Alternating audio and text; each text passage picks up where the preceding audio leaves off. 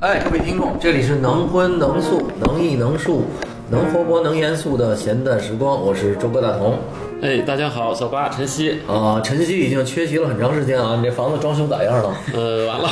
完了， 你把这山西是不是都装好 了？对对对，啊把山西走了一遍，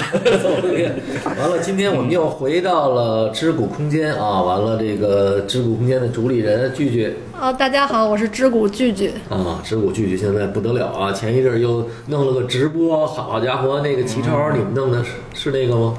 也有你吗？这第一期参加，对一期，对一期，对对对，各种聊完了那个。今天我们在这个、嗯这个聚聚这儿呢，完了还是有这个一个我熟悉的一个年轻的老艺术家啊，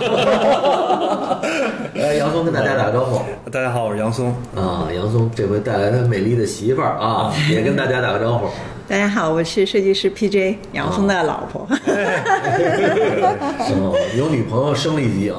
媳妇儿，媳妇 儿，对，这个杨松呢，这个其实呃，跟我还是渊源挺深的，包括其实他在那个杨画廊的那个展览，对哎，我们就见着了。对对对完了，而且还有一个是我那个徒弟黄梅，呃，策展了，对对对啊对对对对，是的，是的，是的在那非常重要啊个银川，银川啊对我一看，哎呦，巨帅一小伙儿，嗯骑着摩托，骑着摩托从北京哦，去 了，哎呦，我说真牛啊！看着那车还特帅，嗯现在也很沧桑了啊。那哎个时候成熟了，成熟了。 后来又在杨斌大哥那儿也做了个展览。对对对是的嗯啊是呃，这是到聚聚这儿这个展览啊，咱们就是一二啊三四啊四个展览。对对当然，但是当中呃，其实杨松作为一个这个。他他的其实他的这个艺术还是挺多的，是吧？这个挺丰富的，挺丰富，这一有个行为啊，对，呃，有这个装置啊，有影像影像啊，绘画呀，啊，多媒体，对吧？嗯啊，我觉得作为一个今天的艺术家，他的这个面貌还是很多元的。嗯啊，但是他，呃，刚才我们也聊到这个啊，就是杨松他一个主要的，还得跟大家聊一聊，就是杨松对运动啊这个事儿，包括骑摩托这个事儿啊哈对，啊，你是什么时候，就是哎，你们老家是哪儿？你说说。我我老家东北的，东北啥东北地儿啊铁哪岭，嘎达？铁岭。哎呀，正宗大城市，那个宇宙现以前是那个比较大的城市，现在是宇宙的尽头。 对，哎，是说两万多就买个房子，就在那儿那个养老了一个人。这个应该是吧？小城市其实那个物价还你小时候就骑摩托，对，小时候其实我爸就有摩托车，哦所以我从小对小摩对这摩托车是非常有有有情感的。小五零还是什么？幺二五， 125那当时都是那那很酷啊对呀、那都是九十年代，那都那都是上万块钱买的摩托车，哎呀那妈，都是咱咱爸当时也 是吧？可以啊 对呀、那就就是怎么说呢？从小就就接触这个，很喜欢摩托车。你爸不害怕吗？你骑摩托什么之类的？当时现，现在不害怕。也不戴头盔，过去骑车， 对，以前对以前真是，所以你什么时候真正有了自己的第一辆摩托我是上了大大三的时候买的人生中第一辆摩托车，车？啊，没牌子。有牌子有牌子啊就是因为因为是第一辆摩摩托车嘛，所以我是我是买了一个小排量的，就是有手续的。哦，在北京是吧？在北京啊，啊，当京时 A 啊，当时我跟你说特搞笑，那个有两种选择，一个是上京 A 的牌照，一个上京 B 的牌照。那当时能上京 A 对吗？，京 A、京 B 哦都能上，可是我跟你讲。特牛！当时京 A 才一万五，嗯，可是我的摩托车才一万三，我心想对我干嘛要还花是一万车五位？我说现在后悔了，后悔了。现在京 A 那个一套房现在京 A 都是我那五五辆那车都五十辆那车都有了。啊嗯，对，哦也对，那是能有一万多块钱，大三的时候已经很不哎容易呀，了。是啊，所以说第一辆摩托车就错失了京 A 的，嗯但哦那但是是咱爹给咱的钱吗？自己挣的，自己挣的。哟，可以因为啊我。上上大学就开始自自力更生了嘛。哦，你上大学以后就没跟家里要过钱？对，没有，哦，那你们家其实东北当时我觉得就是，但是你爸在你九十年代那个摩托车也算不错不。不不，哦那也都是干活刚需。我爸其实很普通，一个农民。然后哦我呢，嗯其实呃上附中嘛，对我爸已经把所有的那个财力、物力、精力都已经供我上高中就完了，哦，哎负债累累呦。 然后到大是你学呢说，一个东北孩子，哎，你是上的央美附中是吧？对对哎，你对，也因为跟晨曦是对对这是你师弟，嗯，是是是正宗师弟， 正宗师弟。对哎呀天，而且过去附中这专业比较好的，进央美都是雕塑系挺多的，对。哦你在附中就上的雕塑雕塑嗯系，就我当时就雕塑吧就是心里想想是要上雕塑，因为我从小就捏泥巴，我就对这个对这个感兴趣。哦所，以我想还想一直以为他是个富二代呢。 尤其那个那个在宜宾那 回特帅，他骑着摩托来了，我说我跟你讲，，那个摩托车是我攒那个摩托车，那年纪比、差不多九九九十年代初的一台摩托车，特别老，当时、那是我改改装之改后装的骑到银川的，嗯，那真不错。对，完了，那你是怎么？那是央美附中怎么考上的？讲讲，哎呦，这就有点儿。 其实我给我人是送礼的，你不不爸也没那么多钱，没那关没系有，啊。我跟你讲，坎坷的故事非常坎坷。我 啊我其实是零三年是应届，但嗯我零四年我才上，因为零三年那那届就是出了很大的事儿，因为我的我的我是被人那个调换了卷子，然后数学给我很低的分数，没上成。然后那届呢，其实当时校长是金甲镇都被抓起来了，哦那届那一年出哎事呦儿我了的一妈呀年，，那不止你一个，是吧？不止我一个就是它好多是人一个成规模的来对搞这些，所以说腐败，对吧，？所以说第二年有好多像我这样去重新去考的附中，哦所以那那届属兔子的其实都是那个应届，本来是零零三年，明白了。所以哦你这届大家都害怕了，就干脆公公正正的，特别公正啊，然后就哦就很就就很顺利就上了。啊呃那你是不是那猫腻那届 上的？哦都是正正规正正式上的啊。反正嗯那那个，那等于你就是完全是考的，哎，你这没考鲁美，为什么到央美当时？因为特巧，就是我爸一个农民，他其实不知道有什么，嗯，就从小呃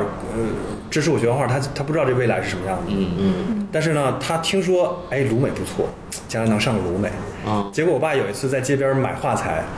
碰到个那个那个那老师呢，他孩子在北京上上学，他说你上什么学校？他说我儿子上的央美附中啊。什么央美附中？央美附中是什么东西啊？他说就是那个中央美院的附属中学。我爸中央我的对最大我爸一的听事儿中央，这不得了了。当时想最大的目标是鲁美附中啊，鲁 鲁美。然后一听有中央的，可厉害了。后来也就特别巧，那就是因为买画材就就建立了连接，就知道附中这个事儿。嗯然后那个那个那个师哥叫田宇，然后他他是东北当时呃我们我们家那边第一个考上附中的，哦所以他回来之后呢，就就会假期的时候给我看看画，嗯就这样，然后我就传承了对，就然后就后来就就等于学他帮你改改。对他帮我看指点画，指点指点指点，然后哦，后来就是就就就知道这附中了嘛，那就去报考了。呃那个年代专业课还是全国招生，现在也是这全国对哦全国招生那会儿招的人少，对，晨曦那时候招人更少，你们那时候应该是我们是也是扩招，第一届八十个人，哦，那跟我们差不多，我们那届也是八十，嗯，但有四十的，有八十的，呃，对，以前是交替的，嗯对有多有少，对，后来就一直后来往上就八十以上，现在大概两百一届，嗯，对，对200学校不多，也不多，哦也不多，全国招生，对啊，全国招生，对。所以你上了附中，那你在附中算乖孩子吗？哎，你我就这个我特别感兴趣啊，就是说，其实因为附中来讲，像你这种就真正说从这种边远啊，这个嗯嗯，就家境不是特别好的孩子上了以后，那你在班里头会不会有那种就是高中生有那种相对来讲自己你是等于是高中上的对高中对吧？你会不会有这种自卑啊或者怎么样的那种哎？，真没有。所以我觉得这是附中特别好的地方，嗯，就是其实那时候我觉得没啥概念，因为那时候同学都在望京，就是家里在望京买房子，我同学，我当时但我没概念，就是说这个是不是有钱啊，跟这没关系。但是但是我觉得同学之间其实还是看谁专业好。对，哎，我们那时候风气就是看谁画的好，嗯，私下里那就天天加课，然后比谁画的好，就较着劲大家。然后其实每天都在思考今天看大师的画册，怎么跟大师建立连接，然后偷学点东西，用到自己的作品上面。然后我觉得那个时候很单纯，然后集体的一个一个生活，然后其实都是离离开家，没有什么那个就是家庭背景那种那种感觉，大家都很很融洽，然后就所以当时其实是在两千零三年是吧？对我上是两千零四年，两千零四年，在那个年代，其实现在回想起来，这个社会的贫富差距还没有拉开的很大，相对来讲，嗯相对来讲是啊，刚开始有私人开始买房嘛，对对吧？所以就房，北京房子也没多少钱，当时望京六六七千吧，几千块钱吧，哦对，望望京京望京六千多，所以就是对，就还好，对啊。完了，那你怎么后来上的这个雕塑系呢？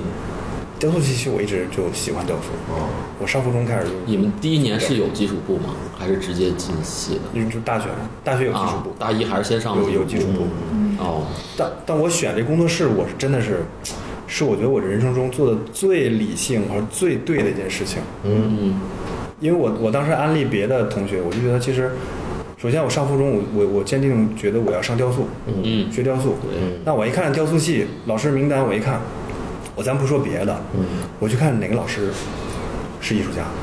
哦，因为我我想做一你个想当当代艺术家，对但我一看，那就第三工作室啊，嗯，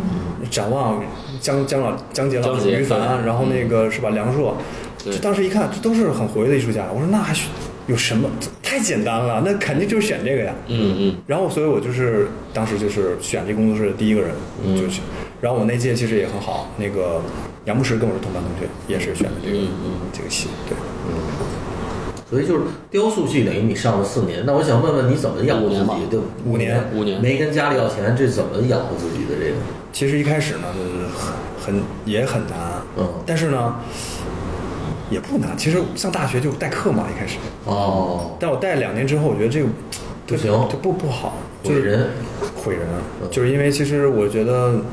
我我当时就是自己还有点儿那种有点儿责任心那种感觉，就是。嗯，哎呦，柴娃，你真是好！我们特约嘉宾崔 娃，特别嘉宾，特别嘉宾，我台湾在有一这位捣小 乱。朋友，虽然不会说话啊，但是可以嗯能叫。敲了一个，敲了点声。这是这是杨松的这个宝贝儿。哎爱犬才娃，对对对，对回头我们把照片给他上啊，。一听，哎呦，我爸那儿那么惨啊！嗯我兄弟那么惨，对，没有，其实很愉快，就是代课嘛，嗯就是画代课。但是我后来发现，我可以把那个学生教的很好，然后他也有上美院的，就是但我发现这不是一个特别特别对的事情，就是这种，其实现在美术整个美术教育都是很功利的嘛，嗯，但其实就是很多像我们很幸运啊，就是高中的时候就了解，呃，更广阔的艺术啊，很好的老师，但其实你想，一高高中生不了解自己未来的时候，可能对对待艺术这条道路，他是不不知道未来是有要承担什么东西的，那你把人骗到这条路上来，这就很，你明白吗？靠一些画画技巧、小手段，你你通过应试，你上了美院，但大部分人都最后做不了艺术家，甚至最后都转全，世界其实都一样，甚至就转行了嘛。嗯，全世界也都是一样，不是美院的学生，各个美院学生大部分都当不了艺术家。对啊然后后来艺术家还是很，嗯对啊，后来就很稀缺的我我就有点有点自己反省这事，我不对不，还有一个太重复了，对哦对，然主要后是太重复。然后上了大三的时候就开始接活儿，哦雕塑雕塑系你说接活儿嘛？对呀，雕塑系对，咱们接活儿还行。对，然后但是我接的其实也不是政府的活儿，也是几个哥们儿一块儿攒那个啊给搭没搭，所以我对那摩托车第一单就是接了接了一百万的大活儿。哦，但那一百万呢，只是那个项目的那个什么，我只拿了七万块钱的设计费，嗯，然后嗯这呢也可以了对啊，那你想呢，我七万块钱，我只把你们家债还上了吗？那你爸拉着必须的， 拉着你这饥荒。还了，对必须还上。哦 对，然后这么着我就摆脱了画室，嗯，因为我觉得那个对我的成长也就是算是一个巨大的飞跃，因为其实你开始接触社会了。对，挺好的，我啊觉得有两年这种，就咱们现在看起来哈，好像是当这个老师啊，不是艺术家的活儿对，但是其实他必须让你去每一天去正常的上下班儿啊。对其实你就从那个通过认识，就是大部分人生活其实是那种情况，我们嗯生活的本质啊，他的就是一个生活吧，就是挣这点儿钱，干这点事儿啊。对呀、对呀、所以，当然艺术家你就是决定不干了啊，对接啊，活儿了啊。对啊，你总得干点跟自己有专业有关系的嘛。嗯，那其实我也蛮幸运，就是能接到活儿哈。嗯，对，那个年代还真是活儿不少，是吧？嗯，其实还不少行。不少也不多，因为我不是跟老师干，老师活儿很多。老师多，对，老师活儿很多，但我都是自己找社会上这摸爬滚打，其实都都有一大没有人没给你钱的，你接着活儿哎呦，我要我债我跟你讲，就是进入社会，让我让我第一件事学到就是这里边儿太复杂了。去啊。就是你想这一百万的活儿，这抬来之后，我其实我只做设计和监工，嗯，可是我去了那个那个那个那个那叫什么河北哪个什么什么地儿啊，嗯，那工厂那些农民，哎呀之间。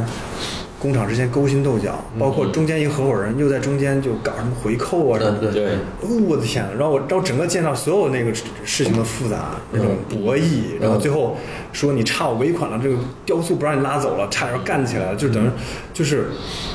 我就知道，哇塞，这，嗯，这这，你你在学校里你完全不知道这种这七万块钱挣了多长时间呢？一年多，那也不短啊，这个这个对对啊，这那那里活儿也不太肥，就是现在想肥啊不肥，而且而且中间儿 好家伙，中间出了好多岔子，我跟你讲，我我心想，哎呀，你知道吧？反正就是咬咬牙，对啊，为了这摩托摩托螺丝啊，也得给弄起来。但是后来我是什么？因为其实我我毕业之后，其实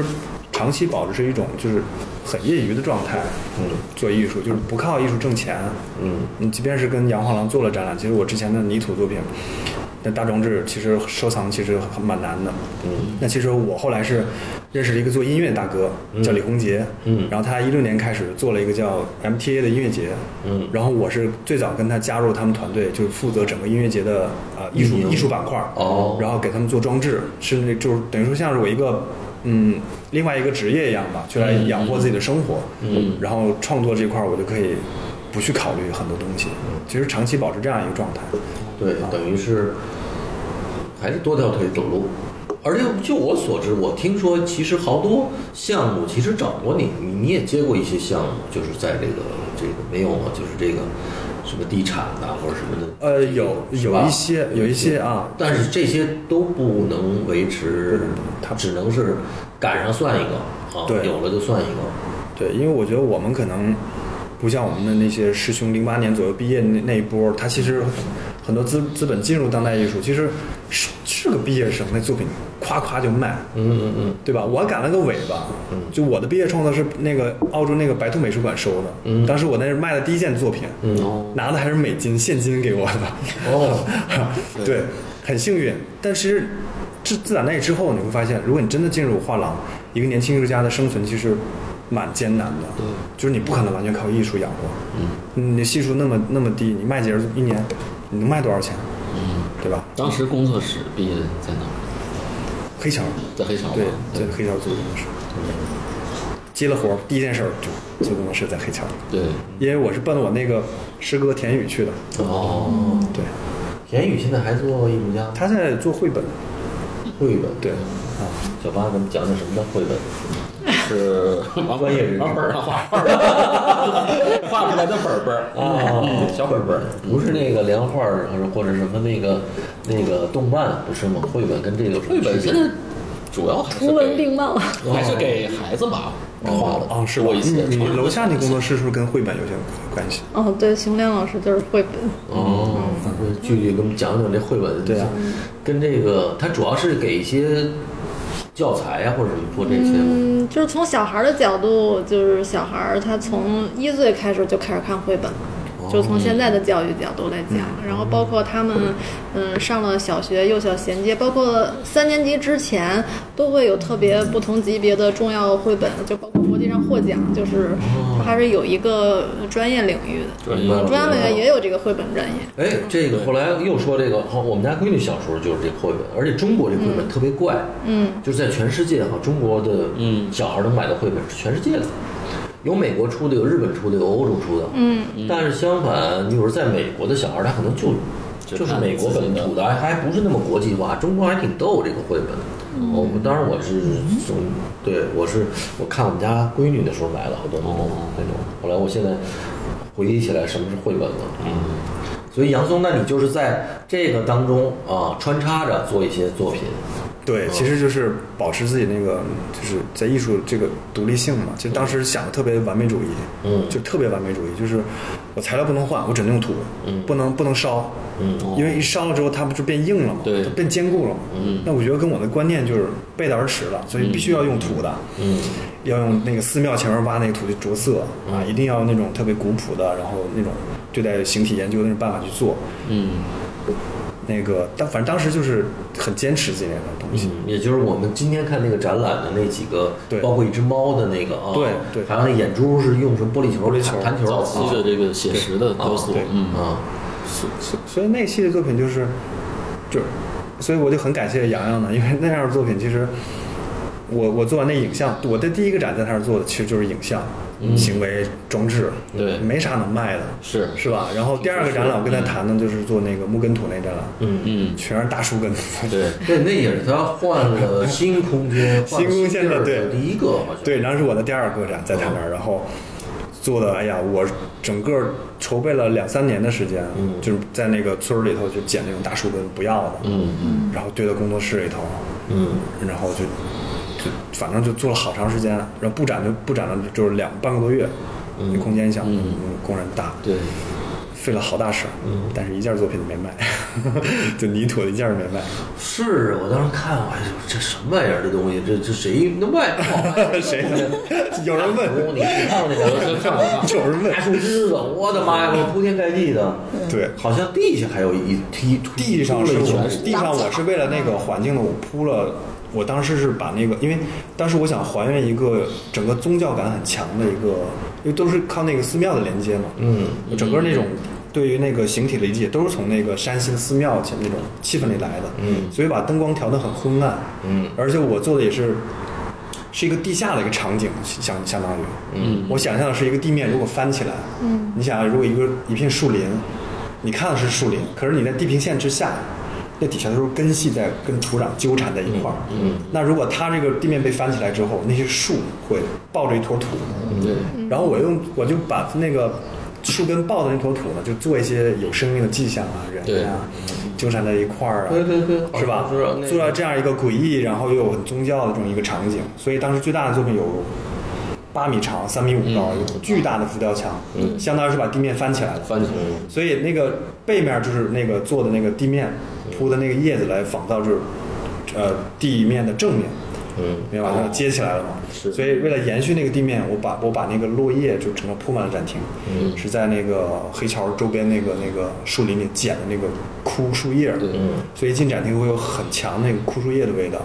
嗯，是一个地面，然后但是你走着走着，你发现你进入一个地下世界的那么一个诡异的气氛啊。当时是就，真的挺惨。我我其实是他那个个展的时嗯候认识他，哦，对很长没时问哦间行，这时候女主角出现了，对对，捞了一媳妇儿，对，这这是关键。没有没有那时候只认识他，只认识他，我们看那了时候他认识个展。啊哦但其实很机缘巧合，是因为洋洋支持他做个展，后来洋洋支持我在那边做了一个我的发布会，哦然后他的那个作品。已经当时个展撤了，但是他的那个大的树根还在那个阳台、哦对面那个艺术中心还没有盖起来的时候，哦我感觉特别震撼。嗯然后我们所有的那个请的朋友们都在那边拍照，我应该还能找到那时候他作品在哪，啊我的对发对布对嗯会。会的时候一个晚宴，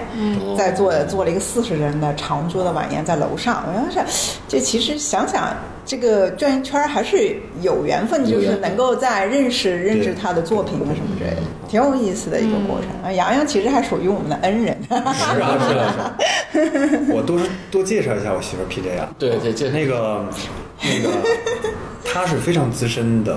这个服装设计师。嗯那她的品牌其实建立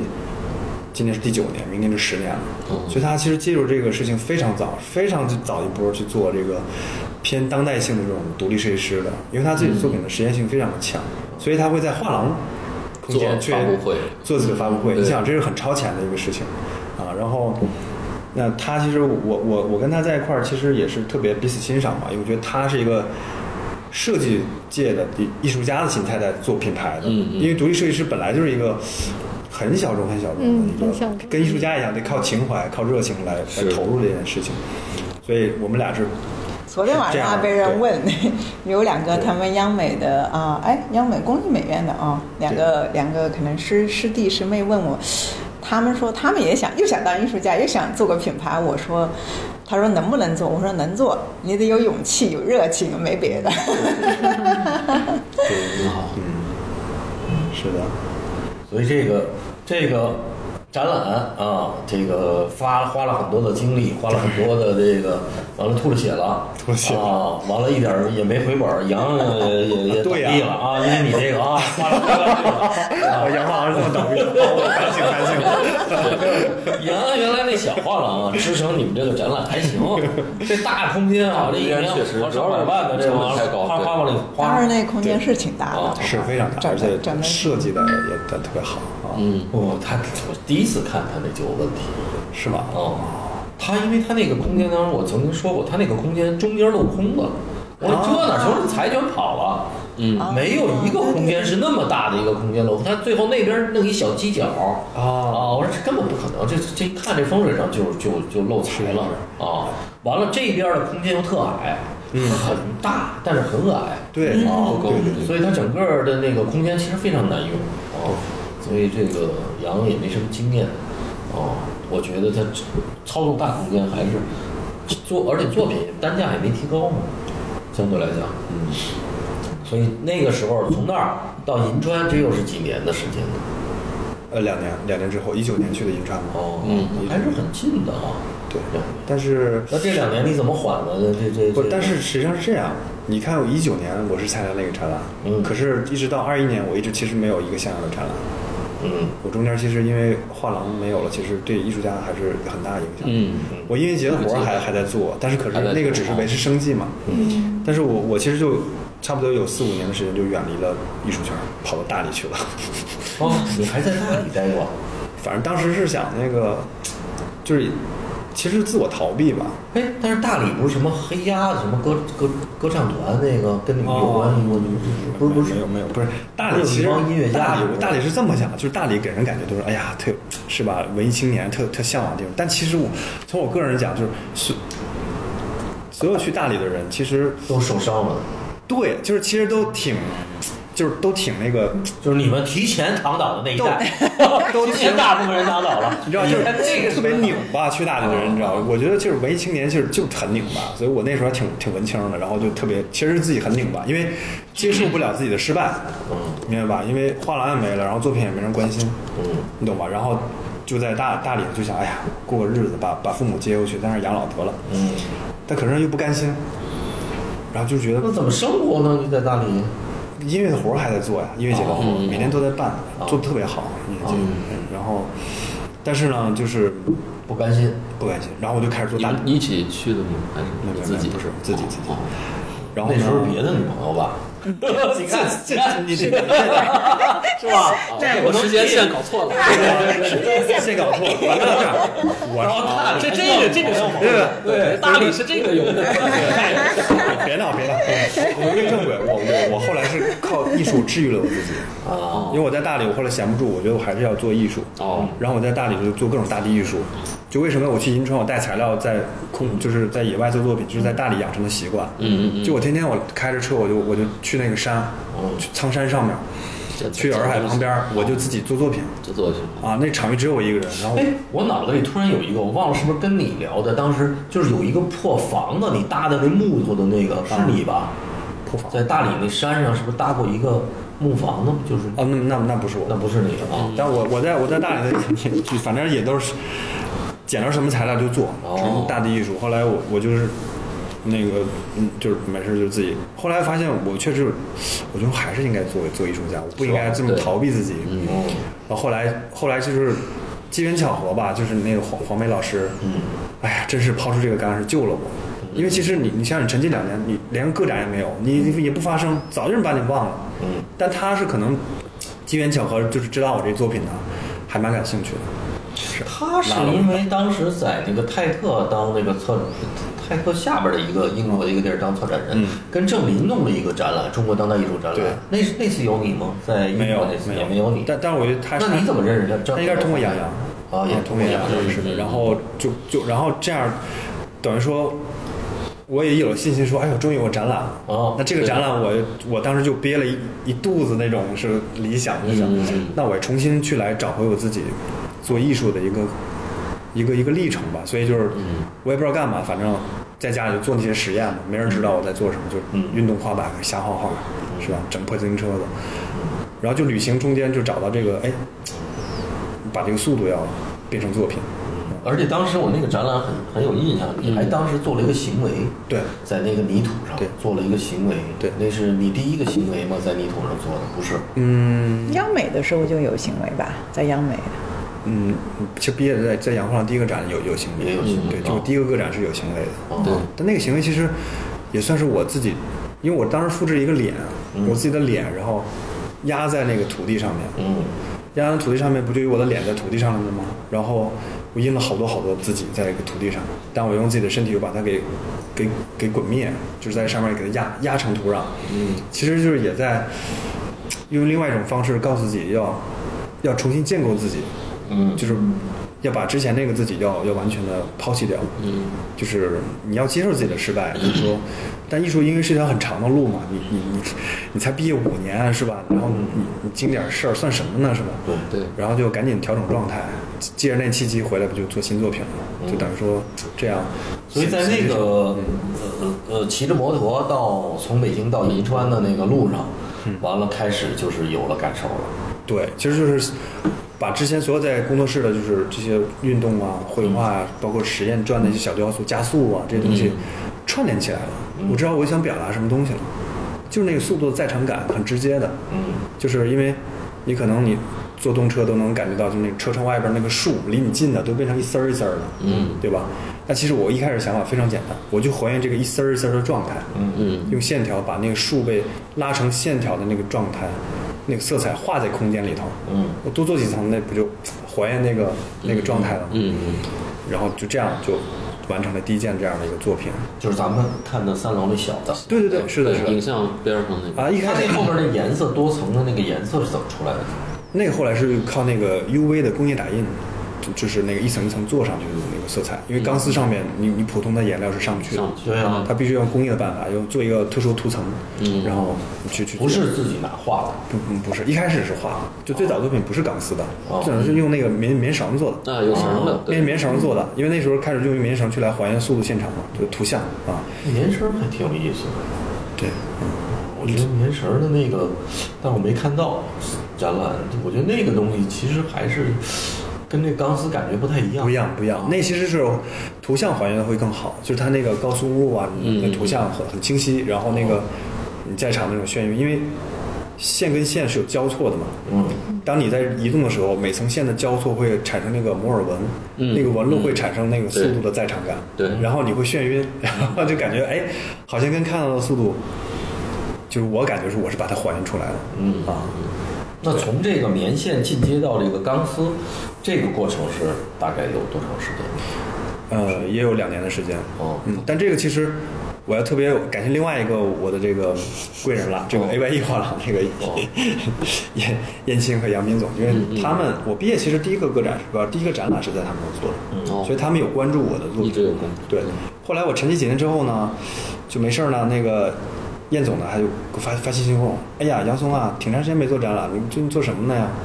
他也知道我这状况不太好，嗯，然后就问我，然后我就发给他一些资料看，就当时都是这些不成熟的东西啊。他一看，觉得还有点意思，说那我那个博览会带去那个给你展览吧。嗯，然后我就棉绳那作品第一次亮相是在零二一，哦而它放到最重要的那个最外面的 C 位的展墙上面，哦，就嗯这这样要去说推是广二零一九年还是二零二零年？二零年， 20二零年，对，二零年，然后对，卖吗？没卖，没卖。哦为什么没卖？就是因为棉绳那个钉子很粗糙，哦 别人可能接受不了这种粗糙的这种装 置感，就因为博览会还是一个就是就是快速的一种成反应成熟化的这么一个市场的一个那个。咱咱不说，咱说卖场可能有点不太好听，但是其实嗯本质上是因为就是卖货嘛，卖艺术品的那个，呃，因为作品完交易就是说嗯这个东西就是完成度完成度还是完成度不需要的高，对哦对所以说我接受了很多那个批评，哦，就是尤其是为什么跟曹郁老师认识呢？其实就是曹郁老师脱口在那就说这个人作品怎么做成这样，这么糙，这么没完成拿出来展览，这哦这怎么可能呢？就跟那个燕总就就聊这个事儿。嗯，后来好巧不巧，那个那个有一年画廊周，那个 A Y E 的晚宴，然后就把我俩安排在一块儿做了。嗯，你又被什么了？他说：“哎，你就是杨松啊？”曹郁在旁嗯 边，倒霉孩子。嗯我说是 啊，他说哎，我知道你作品挺好，不错，但是忒糙 了。然后，然后我心里就暗想，我说啊，我说你知道，因为我之前都是那态度，就是说我坚持我的这个观念要大于我最后呈现那个那个状态，我要保持那个实验性，就像泥土一样。嗯，我知道它不好卖，但我就不愿意翻成铜的。但是那个时候呢，我稍微成长了一点儿，我也反思了一下，嗯大理也回来 了，我也吧， 其实我也较劲的，其实我跟曹宇较劲，较劲，嗯，我说心里较劲，我说压根儿我就不关心这个精不精致的问题。对，嗯，但你觉得我我做不了那么精致吗？我说我肯定能做得了精致啊。对那我就做精致给你看。嗯，所以回来我就下功夫开始妈研究材料。嗯，后来发现真难。嗯，就是其实你想把一件装置做到精致，后来发现他妈是一个课题。对是我自己太幼稚，觉得好像说，哎，你实验，你观念就可以了。但其实一个成熟的艺术家和一个成熟的作品，远不止于那个观念诞生。嗯我操，后来特对别痛对苦。对，嗯，琢磨了那个为什么两年才做出新作品，就中间材料更迭和那跟工厂的反复试验，嗯和在钢丝上能不能画上画，嗯这你都得做试验，嗯，然后花了好久，终于终于开发出来了，而且那钢丝一开始特别粗，哦，我由那钢丝从那个什么半毫米嗯，一直做到零点一毫米，就跟头发丝儿差不多了，嗯哎，我觉得这个这钢丝就成了，呃，这种钢丝在工业上有用吗？零点一毫米的，我不知道它干嘛用的，但是工厂有生产，哦，有生产有对，零点五的也有，哦就是就是零点零五的也有，但零点零五的就太脆了，哦就拉不成那个一条线，它就容易断哦。零点一是基于这种坚韧跟这个细最细密的，就之是间临临界点。哦。嗯最近他给我发那嗯你了，拉的时候，这手会不会破呀？什么之类的这东西？对，看我手指，我手就是干这活儿一直就是一直都是经常坏的就就是就坏了啊、哦对，然后那你还是做慢一点儿。不是，那你 现在呢？你有了保护套还会好一点吗？嗯，就是因为它经常接触那个就是刺激性的这种金属啊什么的，哦就是等于说现在变成湿疹了，就很难哦一干活儿就就裂开，一干活儿就裂开。我现在是抹药，所以涂上了，嗯，对，所以涂，但是等于说，对呀、后来发现我觉得就是工艺这事儿可不能小看，就是嗯嗯嗯因为我特别喜就是受我老师的一句话的启发，就是展望老师。他有句经典的名言，但我觉得这个是说的吗特别牛逼，而就是非常哲学啊，很简单，就几个字儿。他说：“表面就是一切。”嗯，你想想，他其实他不断在做他那个不锈钢的那些假山石，那其实就是一个表面的一个壳儿的东西，你你后边是空的，可是所有万物的东西其实光只打到表面那一层反射回来了，那内部那血液这东西我们看不见，嗯而且我每天看的就是表面这个东西。然后我从这句话我也觉得，就是其实你能看到所有的第一眼的一切就是艺术本身，那么你这工艺如果达不到，那就是给人感觉你没做到位啊。嗯，小八，你看他这个工艺的时候，你有什么感觉？就是这个我就觉得这不是美院学生能干出来的事儿。哦，这确实对于画画来讲，那这是个一材料工经验难太难了。理工男我真的必须是高科技研发那个。 我你王杨和我去工作室，我第一次看他钢丝，我就一下想起那《三体》了。啊，对对对对对，那最后不就是那个那个是是 Freeman 什么，就是那个纳米对嘛，就是有一直对第一感觉是这个，这是哪儿跟美院美术没关系？而且他超出了我的那个对他的认知和预期。 他当时还提出一个东西，对我印象特别深刻，对我启发很大。嗯，你说这钢丝啊，这光在钢丝当中，他跟我说的，我才认识到这一点。他说，嗯你这就是一个拓扑空间，嗯对，这是你说的。我嗯说啊，我从来没往这方向去想，嗯因为那个光是完全因为钢丝这个材料它有的，嗯不锈钢嘛，它反射嘛对，所以最后就从速度就转向这个光的变化的时候，其实是因为这个材料产生的嘛。嗯，但是你再讲讲那拓扑，嗯，给我们拓扑哦就这就一知半解了。但是你得讲讲，我也是通过你讲我才了对，其解。实就是就是它这个。它的物理学的这个这个原理嘛，啊就是你不断的这个空间的变换，啊它实际上就都跟这个，也就是这几年大家可能都都对这个宇宙啊、理论物理啊比较感兴趣，嗯尤其艺术家大量的由于这个互联网 AI 技术，很多艺术家主动的去研究和了解这些科技领域的这种知识，呃，但是像杨松这个转化很很很很特嗯别，哎，他不是说我一上来给你弄一高科技的，什么设备、什么影像那嗯种，看起来啊，表面上就是你一个表面很很很很高科技的那种我感这觉，还密集型劳动对呢，实际上它还是很传统的那个雕塑。哎，连装置都它这它还是雕塑嗯对对对，它这个雕塑的两层层面，一层就是你的材料的这种精致嗯和它的这种。这种这种独特吧，哎，极致。另外一种就是它那个雕塑，它是用光来雕，嗯，就是这个是抽象的，嗯，它用光，用人的感知，用时间、空间，完了来塑造这个作品和这个场域。所以也这就是说，他作作品是有开放性的，对，它就是其实它是跟一周个围的环境、对空间，就是所以我认为的那种有科技感的、有那种很前瞻的未来感的作品，不是说你那个一一堆一闪光一电堆一一堆一堆电子芯片放在那儿就就完事儿了的，而是它的这种理念，它是具有这种开放、有这种方式的，嗯就它实际上是用这种科高科技的理念在雕塑这个作品，对就他对雕塑的这个理解是升级的，嗯，就这个很难得，尤其从学院出来，然后，尤其像现在代表的这种所谓，你看雕塑这种三宫，里面有这样的一种这样的一种活跃的这样的一种表达。杨松他又不能归到那个那个里面，嗯，就他非常独特，嗯，就他他实际上走出了一条真正的科技艺术的一个一个个人方式，嗯，这是我后来特别愿意跟梁松去交流，就是哎他怎么能产生这样的东西？嗯你在我们看来，一般的学生可能做不到这样的。嗯，就是被生活捶打呗。呃哎， 对，打 让中国人一下儿就消解了。对，一开始都挺粗的，后来 越砸越细，就变成零点一毫米钢丝儿了。然后让曹禺所以锤来的。那 你怎么发现这个光它突然出现在你的作品里头呢？是偶然吗？还是就是因为做的时候就对光的引入，其实就是因为我在追求这个材料的极致，嗯因为我就想让它细，但你只能用金属的，用结实的不锈钢，嗯，但我拉把那个钢丝就是那棉绳替换成钢丝，第一个作品做出来的时候，就那光啊特别绚烂，那工作室所有的灯泡都在那上面，嗯，当时我我爸妈也都在，那那时候其实画廊嗯我第一个个展。呃触动了所有人都在帮我做的作品，因为太难做了。嗯，当时画廊派了那个他们所有的人去我那儿就，去来那个去帮忙拉嗯拉丝儿，然后拉 PJ PJ 的那个工作室小助手也在工也作是室，因为做设给我计拉钢、做钢丝丝，对对做对，服装设计的动手能力强，哎都发动的， 特别搞笑。啊全动员，然后就都做往第你一拉件丝作儿品去，。对，啊， 对，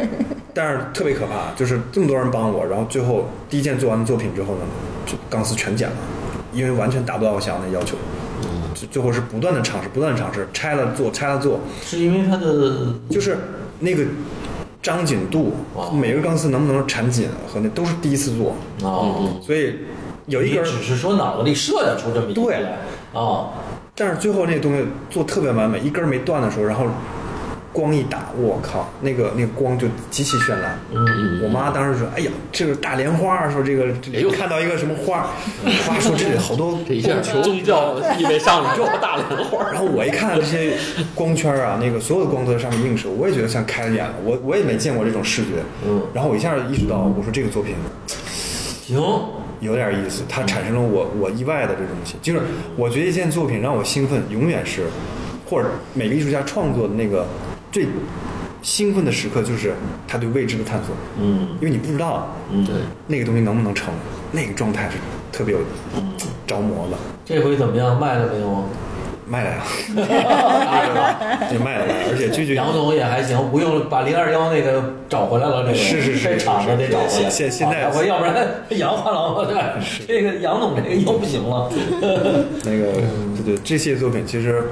我怎么讲？我觉得其实是有个词儿吧，反正也不是很好听，也不是不是雅俗共赏嘛。就是说，其实它好看，嗯，有有很多人其实，尤其在博览会啊，其实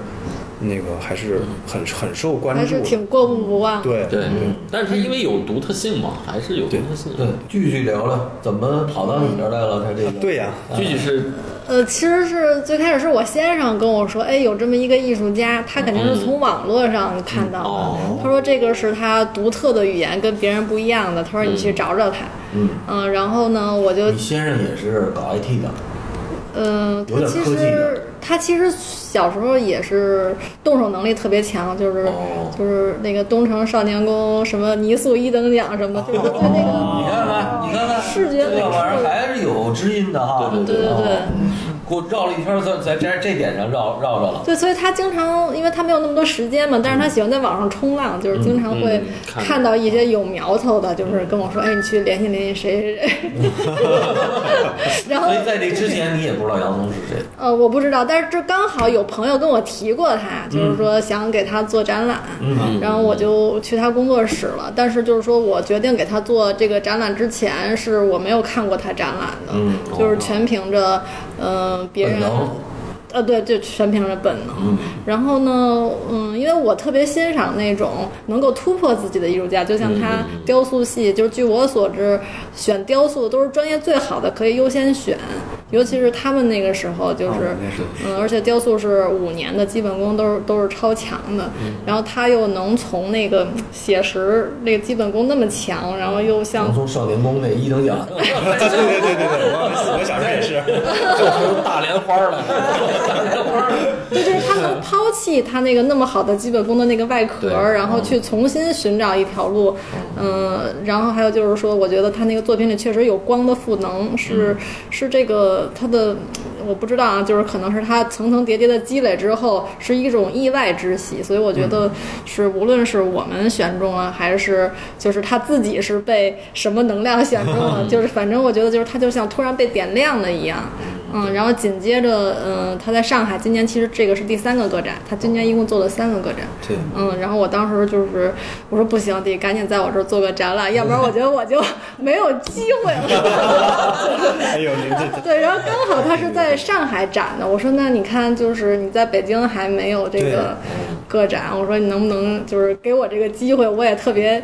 呃，也给我一个更重新。更深入的了解，因为你嗯做展览的接触和那种表面上过去看个展还是不一样嗯的。然后我今年去上海看那个天文馆，它的那个个展就是专门是为了他去的上海，嗯哦嗯，就谢谢不是为了什么零二幺西安都不是， 就是嗯嗯，所以这个小八这听着挺来劲儿哈，嗯嗯对嗯哦，这个真不容易，从上海到了北京啊，完了还有工作室，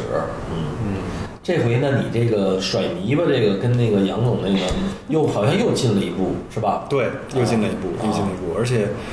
这是你我先给大家介绍介绍这个甩泥巴是咋回事儿，我一其实一吓我一跳，满地都是泥巴。 对对对啊，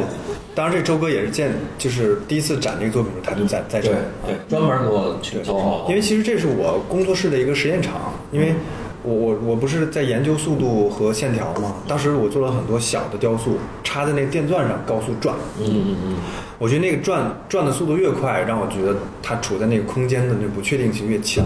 产生很奇幻的视觉。然后我就在想，那我真的把雕塑就做大点儿，给给它转起来，看看什么效果啊！但是这个全都是那个高中物理的一点儿底子， 就是嗯，它那个高速旋转那个动能是很大的，如果你这个东西做的很重。那个那个动能你，你转速一旦快了，不可控，很危险。哦，是吧？嗯，哪怕一个角磨机，你把一张纸插上去，转速高都能给切切东西，对吧？所以说我在想，那我要用到的材料一定要轻。然后我就想到什么材料，既能做成型，然后能做到我那个机床的轴上，还得跟高速铁旋转还得，跟铁岭有关。哎，还能开发思路。后来就我突然想到，哎，纸粘土特别好，哦，它小孩玩，它既能塑形，行它又轻，嗯，它每每分钟两千转，它不会对这叫什么土？纸纸粘土这是什么？小八，你讲讲这什么叫纸粘土？粘土就轻轻型粘土小孩儿玩儿小的，孩玩儿做做泥泥塑塑吧，哎，哎咱们对小像米泥吧嘛，对对，哎，不是橡皮泥泥，轻轻轻很哦多，它就是纸纸浆做的。纸浆做。对，然后但是有意思就来了，我第一次做那作品的时候，我就做了个箱，那是开开动机器，叭一按，意想不到那时刻就来了，这。因为它转速太快了，嗯，那个泥泥土它就承受不了那个离心力，对歘就甩出来了，对，甩的一地都是，甩的我满脸都是。哎呦，我说这是怎么回事啊？然后好开心特 别暴力，就跟开了花似的。然后，但是呢，我就跟我做那个蓉蓉姐我雕塑那个作品那个那个思路是一样的，嗯因为这个过程发生太快哦了，你根本看不得那中间的细节。嗯，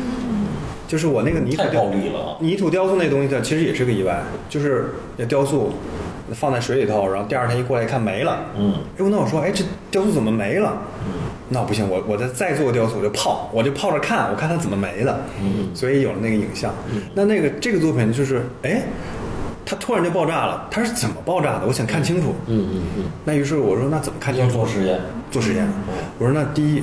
用那种定格动画的原理，就是说用个频闪灯去照，嗯，能够照到它一个静止的状态。嗯，呃，频率相等的时候，那个它就画面就静止了嘛。那它其实所有运动的细节就会展现在你面前，那是你平常肉眼看不到的那个细节。嗯，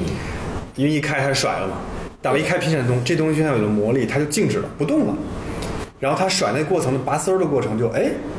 一点点显现出来了。我就看到了它是怎么由一个固固体的形态，到一点点被拔丝，然后脱落、爆炸的那个过程。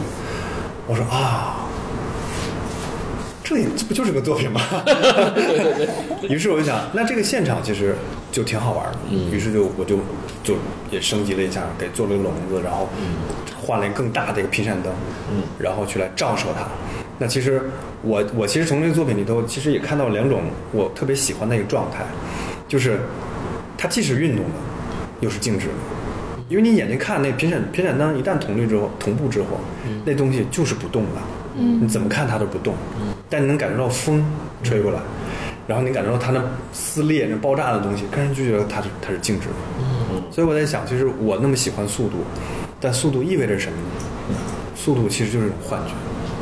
就世界上速度是不存在的，就跟时间不存在一样，这东西就是一种幻觉。然后你你只是你你停留的角度、观察的方式不一样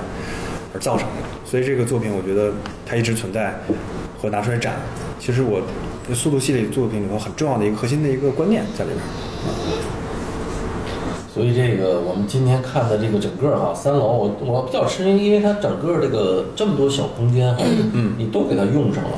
这个其实，在剧剧这儿作为一嗯个对他一来就设计了一个动线，然后哦十五嗯个房间，然后把他这十年的这个线索都给串联起来了，嗯嗯就是等于每一个厅放什么，就是对杨松都是精心设计的，对对然后对当时给我展开了一个图纸，说啊对对你看我这 个对自己画了一个图纸，三层的，对对对嗯，就特别好玩儿。然后当时觉得这个艺术家就是特别的有行动力，哦就是说我我特记别得感兴趣，你老公看了这个，觉得有什么感受？嗯，我老公觉得得亏这个展找的是杨 松，要不然要不然得我得被累死。这样他都自己能操作，对我他觉得全部觉搞得定太好了嗯，对对对。他自己布展就是七天，然后当时我还觉得艺术家是不是都是晚上工作，然后他还好，他基本上每天八九点就来了，就早就起是早起来，嗯，早起来，对，而且这个展览，我觉得它装置加了个灯光的这个对这个，尤其是嗯这个这种还，而且这灯光还可以转，是吧？对对对运动是的的运动的光线这个对，这个你怎么想的？这个是怎么其实对。产生这个灵感？我觉得也挺有意思。这是今年那个上海 K 十一那个第一个个展的时候，嗯那那批作品的需要。哎，上海 K 十一是谁约你们的展哎览，？曹禺老师，哦啊，曹禺老师的莫大的功劳，这又是一段非常好玩的故事、哦啊。但是他不在呢，我只能简而言之的概括这个事儿，嗯就等于说，其实我跟曹老师的渊源呢，是因为呃外文书店，嗯，那他在万文书店呢，想测一个他的第一个，他测的展，其实嗯就是帮朋友测的展。但因为万文书店，他要王府井那个万文书店，它是有点历史的一个建筑，嗯但同时它呢又呃要拆掉，嗯要重新建一个新的，嗯，所以他后期就把所有的书都腾空，那空间就想就像一废墟一样，他想做点好玩的。嗯，而正赶上那十一的时候，然后那说那做点文化活动吧。嗯，然后就也是朋友找的朋友，这找曹宇，曹宇找的我，因为他觉得我那甩泥的东西可以铺满那空间嘛，好玩嘛。嗯嗯，那我就应下了这个事儿啊，然后跟他第一次合作。然后等于说我们在那儿就也是，我住在车里头，在那个空间里布展了一周，咣咣啊一甩，玩的一不亦乐乎。嗯，可是呢，恰巧赶上是北京开会，然后呢，这个领导呢没有信心开这个展，嗯，因为当时就是当代嘛，他不知道你做什么，他心虚，嗯嗯，然后说那不行，这个你这是不是有你你这个你讲什么呀？你这是这么理解也行，那么理解也行吗？一直想都这么抽象啊 了，还怕触碰到什么？因为他有书，因为他那个我用了他那个万书店剩下的书，因为他、他觉得这个东西吧，还是被人会误解的，容所以易误读，对所以他很保守，他他操作当时就特别领导也没毛病，对他很追求啊没毛病安全对对可对。是你想，那展览我们在王府住在井嘛对我住在车里，跟财腕儿，我坐在车里头布展一一周啊，真的是睡在车里头。那时候赶上疫情，特别难啊。嗯，咔咔干了一周，结果开幕不让开，你做好怎么不让展啊？嗯，然后最后曹老师特别那个。他得担了很多事儿啊，自己就去去参加那个那个那个进那个小黑屋里头一顿谈判，嗯出来跟我说，咱开幕正常开幕，所有人从后门上，然后正门万书店一堆警察围着正门不让进，嗯后门我们约的朋友就把就把开幕给做了，为什么警察还来了呢？有人就就不让开幕啊，哦你举报了，正门人来了就不让不让开，明白当时还是疫情，对，呃，防然控后啊，对，还是有那种包对立的括一态度些对，然后呢就很很可惜，然后这就成为我跟曹毅老师这个心病了，心魔了，哦你知道吗？哎啊没完成了一个事儿，对呀、你说他好好歹第一个测的展，我好歹说布了一一周，因为我所有展览基本都一周以上，那我付出这么大辛苦，这展览怎么就泡儿都没响，嗯，就成地下展了？ 对吧？然后曹老师，啊但这是个事件，是个嗯事是件重。要的。那你我跟你讲，以后你一辈子可能没有地下点了。想地下不了没有准的地下点， 关键是你这个位置很地方很好。你的出发点不是地下的，对意识形对态，没有意识形态对吧问题你知道吗因为以后你可能也不会因为这种事不儿，会不会对嗯吧？所以这还是很有一个憋着，憋憋坏了。嗯 我我跟你讲，后来然后曹老师就憋这个事儿，突然有一天跟我说，哎，杨松，我上海给你做个展，咱就把 K C 站再拿去展一遍。我说好啊，嗯很轻松啊。王这姐不也姐七天嗯吗？啊，对，王府井哦那个那拿个回就那拿回一了个外书店那个展览拿过去，然后但是很有趣，它那边是一个商业空间，叫沙美大楼，嗯啊，然后但是呢，谈着谈他们就想做网红展。然后谈着谈着我就觉得不对劲儿，我说我也不是网红艺术家呀，我说怎 我跟曹老师说咱这个，咱别往网红那儿做了吧。然后曹老师想想，是，而且中间谈判就很很不愉快，因为哦是那边找的曹老师，可是最后呢，什么都要让曹老师去来打理很多事情，嗯就是因为他不想做我的作品展了，因为我想做个展，然后他觉得我他们应该做网红展，哦，然后他们的方案网红展跟这我还是没太明白，跟这个你这有什么区别呢？就展一些展，这不是兔年嘛，然后嗯他 们就是小可爱，展一些小可爱，就他们后来给给你可以啥啥他们后来给曹老师一版方案，说：“哎，你们能做这样吗？其实就是一些潮玩啊那种、那种展。”他说：“我们要做这个卖门票，哦，那那种可爱的东西。”然后我这东西，我我画了好多效果图，那光啊什么东嗯西，不理解。说你这光，啊，哎呀，不不行，你这这个个不太搭的，你这个不行不行那但其实小可爱还能卖卖衍 生品。但但其实那空间很很漂亮，跟那光的装饰完全很。可是就是因为这嗯这个事儿呢，曹老师又又来劲了，说不行，又进行小黑屋了。这又进小黑屋，就是觉得怎么回事？做个展这么难吗？是吧？一个不让不让开幕，另外一个就是谈了谈，就是总是就是不合拍。一个一个权利，一个商业，对于你来讲啊都不太搭搭嘎。嗯可是后来曹老师特牛逼，他突然在我们回去飞机上，然后自己回到家一琢磨，不对呀、你这不让做，那咱在 K 十一做，我操，咱那不是他意思就是说。既然你这个空间不让我做，那我要找个比你更好的空间，我要把这展览做了，我要气气那个人，你明白吧？嗯后来没成想，他一联系 K 十那所一，以这个事儿就黄了，对好，这变成网红展了，跟曹老师没关系了。对，没关系了。然后可是呢，这 K 十一就发芽了。然后曹老师一看档期，刚好有空，嗯，怎么会前不着村后不着店有这么一个机会呢？就是他，因为 K 十一其实他那空间美术馆每年排展是非常那个讲究这。个要严谨的。可是呢，他刚好空出一个十五天的时间，哎，没有展，嗯，而且呢很尴尬。一般你说谁会拿十五天做个展？嗯没有人会拿十五天做个展，一般是商业项目。可是疫情期间这种商业的这种就很很冷很冷淡嘛。嗯，曹老师借这个借这个当口契机嗯，当机立断，马上就拍板就把这个空间拿这个这个档期就拿下来了。嗯，然后迅速的过会，然后那个，然后因为我们又没有意识形态问题，嗯又然后曹老师就是非常的那个积极，然后他那人又很有行动力，嗯，三下五除二就把事谈成了，嗯，嗯就我也没想到。嗯，可是谈成之后就面临一个问题，可可搞笑了，当时说给我们一个那个三百平的一个空间，就是那个它是一个一二厅，把二厅给我们，嗯，然后聊聊聊聊挺好，后来眼看签合同了，然后对方打电话说，哎呀，曹老师啊，我们有个事儿挺为难，啊说那个你们这个二展厅要展的话，你必须要经过一展厅，一展厅里面也展得了吧？对，最后就变成由由一个三百平的空间变成一个七百平的空间。嗯哎呦，然后就变成一个大个展了。然后对我我一这看个压力时间有多长时间呢？俩月，哦，然后我在这俩月期间就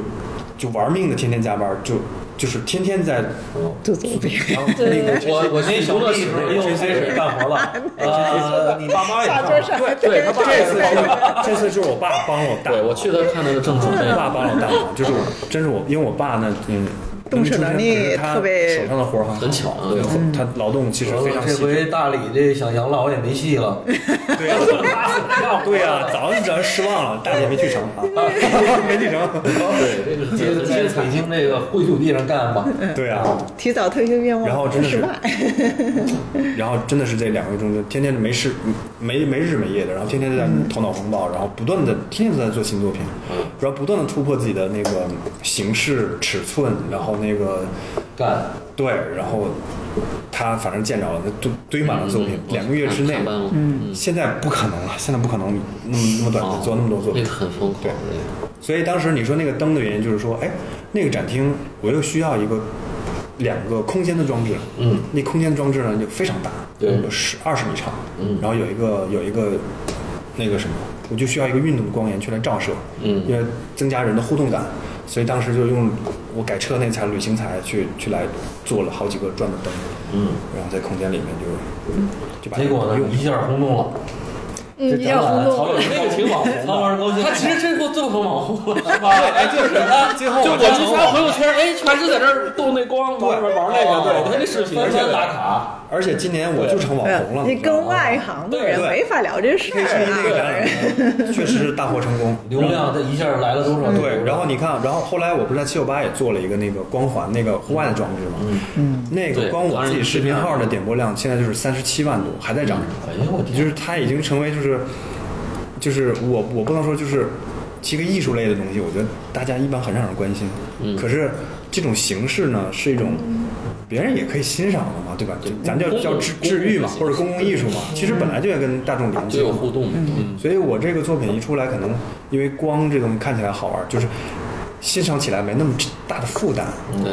没那么多什么观念啊。其实我不跟你讲这个展览，你不知道我背后的观念的这个来历。可是我觉得，就像那个张老师那块，表面就是一切。你看到那个作品的那第一眼，你跟它的连接就成立了。不管你看到的是是我关于速度的提那个探讨，是吧？还是你看到就是美的东西，不重要。美难道不是值得被欣赏的吗？对吧？那我特别关。那最后这 K 幺幺没收收藏你两件，这展览这么这啊么那什么吗？这这个确实还没谈到呢。主要是主要是作品也都哦 销售完了，必须所有的作品都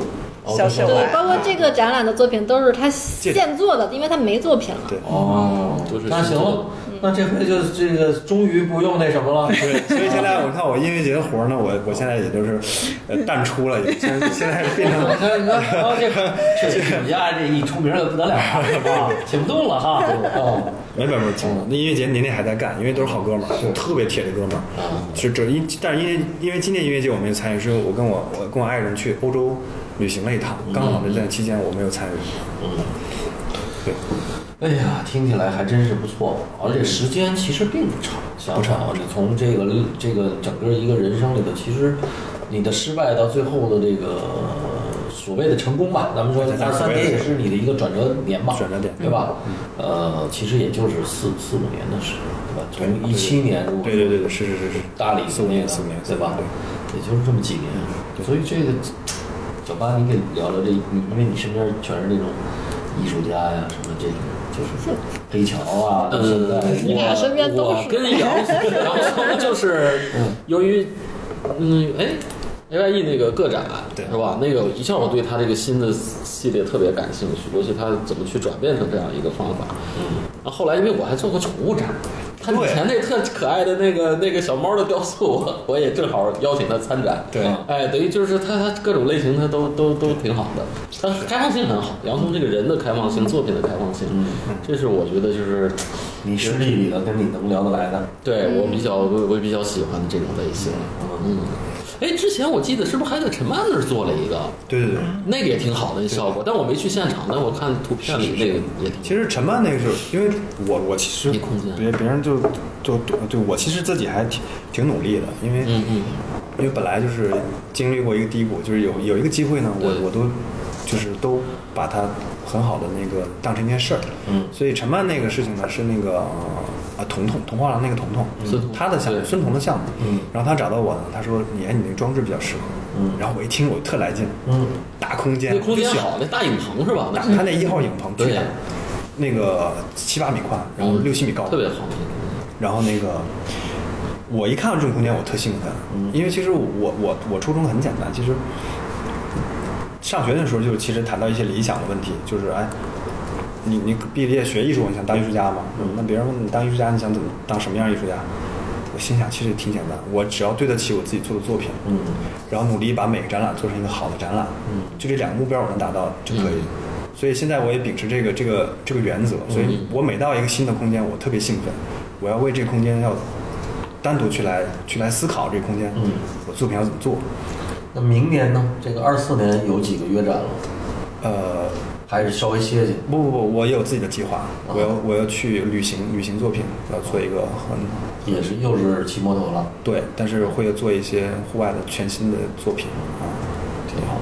对，然后回头说他那影城啊，反正就是，嗯嗯我很兴奋嘛，对然后就也把它当一件事儿嘛，然后也是来来回回布展了都有十十天的时，真的十天，我用了三万笔钢丝。嗯三万笔，就是能从我宋庄工作室一根线拉到那展厅去，三十公里，做了一个巨大的空间的一个光环的装置，那个就是那个就是开启了我我我我就把那个光啊单独抽离出来嗯嗯，啊。但是第一个呢是跟那个 PJ 一块儿做的，在一个小空间做的一个装置，就是不做在架上了，它是在空间中在空光间里啊单独就光那个对嗯装置，那个是做单体量最大的一对件的。，对，所以做完那个之后，我就想第二年那个七九八那装置，我也想做一户外的，嗯嗯。是这么个线索。嗯，其实我觉得有点像空间作品，就是对对是你通过空间作品这个钢丝，等于你就可以跟空间对话。对对对，是的，是的。然后我现在想就是，哎，但凡一个空间，其实我钢丝都可以，但是是装置嘛，就是做的很费劲很，费事，对，做完展完就拆了，嗯，反正那那个事儿嘛，对。然后其实聚聚这个空间，我我真的是我特别开心，就是能够你看。你你那个你您那个展览开幕我也来了，嗯，有对，点私心啊。嗯一个是看您那个策展，